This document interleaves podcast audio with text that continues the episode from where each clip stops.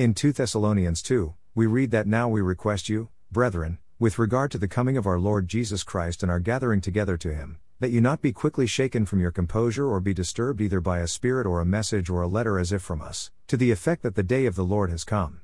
Let no one in any way deceive you, for it will not come unless the apostasy comes first, and the man of lawlessness is revealed, the son of destruction, who opposes and exalts himself above every so called God or object of worship, so that he takes his seat in the temple of God, displaying himself as being God. 2 Thessalonians 2 1 4. In this text, Paul begins by directly stating what he is addressing in the very first verse the coming of the Lord Jesus Christ and our being gathered together to him. 2 Thessalonians 2 1.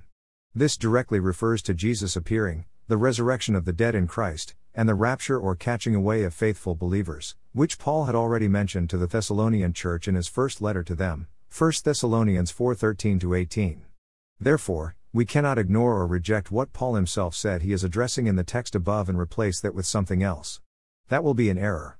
Additionally, it will make no sense for Paul to directly state what he is going to talk about in his opening statement, and then immediately refrain from addressing the very subject he said he was going to address when he starts making his address, 2 Thessalonians 2 1 4, or for the rest of the chapter or entire book. If Paul indeed did that, then Paul and the scriptures would have lied, and we will have no basis to absolutely trust the Bible. However, the Bible says, Let God be true and every man a liar, Romans 3 4, and God cannot lie, Titus 1 2. Thus, if the Bible said it was going to address the subject of Jesus coming and our being gathered together to him in the text above, 2 Thessalonians 2 1 4, then that is exactly what the scriptures addressed. Therefore, we contradict the scriptures when we read what Paul said he is addressing in the opening verse in the text above, and then move on to the next and subsequent verses and conclude that Paul was addressing something else other than the exact thing he said he was addressing in the text. Paul went on in the same sentence or thought and referred to the day he said he was addressing as the day of the Lord, which also rightly translates from the Greek as the day of Christ, 2 Thessalonians 2 2.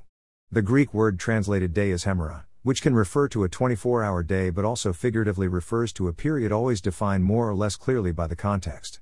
It's also used in relation to the day Christ will return from heaven to raise the dead, and the final judgment.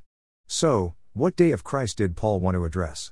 He mentioned it right at the beginning of his opening statement in the first verse Now we request you, brethren, with regard to the coming of our Lord Jesus Christ and our gathering together to him, 2 Thessalonians 2 1. Therefore, we err when we neglect the day of Christ or the day of the Lord Paul directly stated he was addressing in the text and replace it with some other day. Moreover, as mentioned earlier, it will make no sense for Paul to say that he was going to address Jesus coming and the rapture in the first verse of 2 Thessalonians chapter 2, and then never talk about that in his entire address, 2 Thessalonians 2 1 4. Paul continued his message by saying that the appearing of Jesus and the rapture of the church will not happen unless there is first the apostasy, i.e., Greek word translated apostasy as apostasia, meaning a falling away or apostasy, defection or renunciation of faith, not a departure or catching away from the earth, and the man of lawlessness or the Antichrist is revealed. He also added that to think otherwise is to be deceived, 2 Thessalonians 2 1 4. In other words, without the Antichrist being revealed first, the resurrection of the dead in Christ and the rapture will not happen. 2 Thessalonians 2 1 4. Yet this chapter of the Bible is read and used to teach that the church must be raptured before the Antichrist can be revealed. But the Bible actually says the direct opposite. Moreover, we are told not to let anyone deceive us into thinking that the coming of the Lord and the rapture can happen without the Antichrist first being revealed. 2 Thessalonians 2 3. Thus, any teaching or eschatological view, which teaches that the church has to be taken out of the earth before the Antichrist can be revealed is a specific deception the Bible warns us against. In 2 Thessalonians 2 7 8, the Bible continues to say that for the mystery of lawlessness is already at work, only he who now restrains will do so until he is taken out of the way. Then that lawless one will be revealed, whom the Lord will slay with the breath of his mouth and bring to an end by the appearance of his coming. 2 Thessalonians 2 7 8. Here, the scripture says that there is someone preventing the Antichrist from being revealed, but when he is removed or moved out of the way, the Antichrist will be revealed.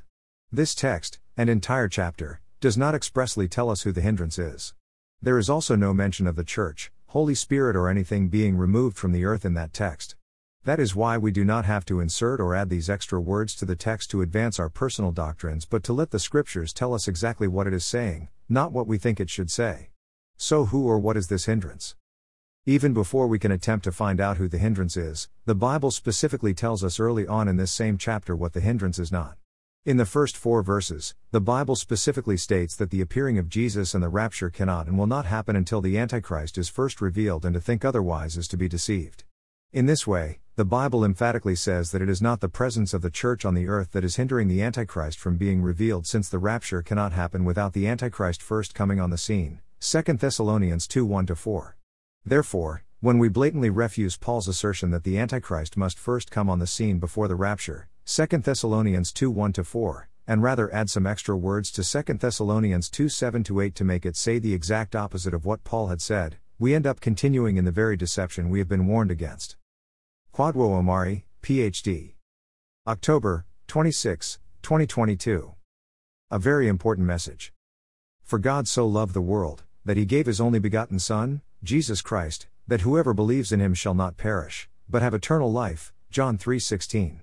For the wages of sin is death, but the gift of God is eternal life through Christ Jesus our Lord. Romans 6:23. Therefore, if you do not know Jesus Christ as your Lord and Savior, I invite you to put your faith in him. Pray the prayer below to accept Jesus Christ as your Savior. I come to you, God, in Jesus' name and surrender my life unto you. I repent of my sins and I ask you to forgive me all my sins. I confess with my mouth that Jesus is Lord, and I believe with my heart that God has raised Jesus from the dead. I thank you, God, for saving me, in Jesus' name, Amen. If you sincerely prayed this prayer, believe and be assured that you are saved, for the Bible says that whoever calls on the name of the Lord shall be saved. Romans 10:13, Romans 10:9 to 10, Acts 16:31.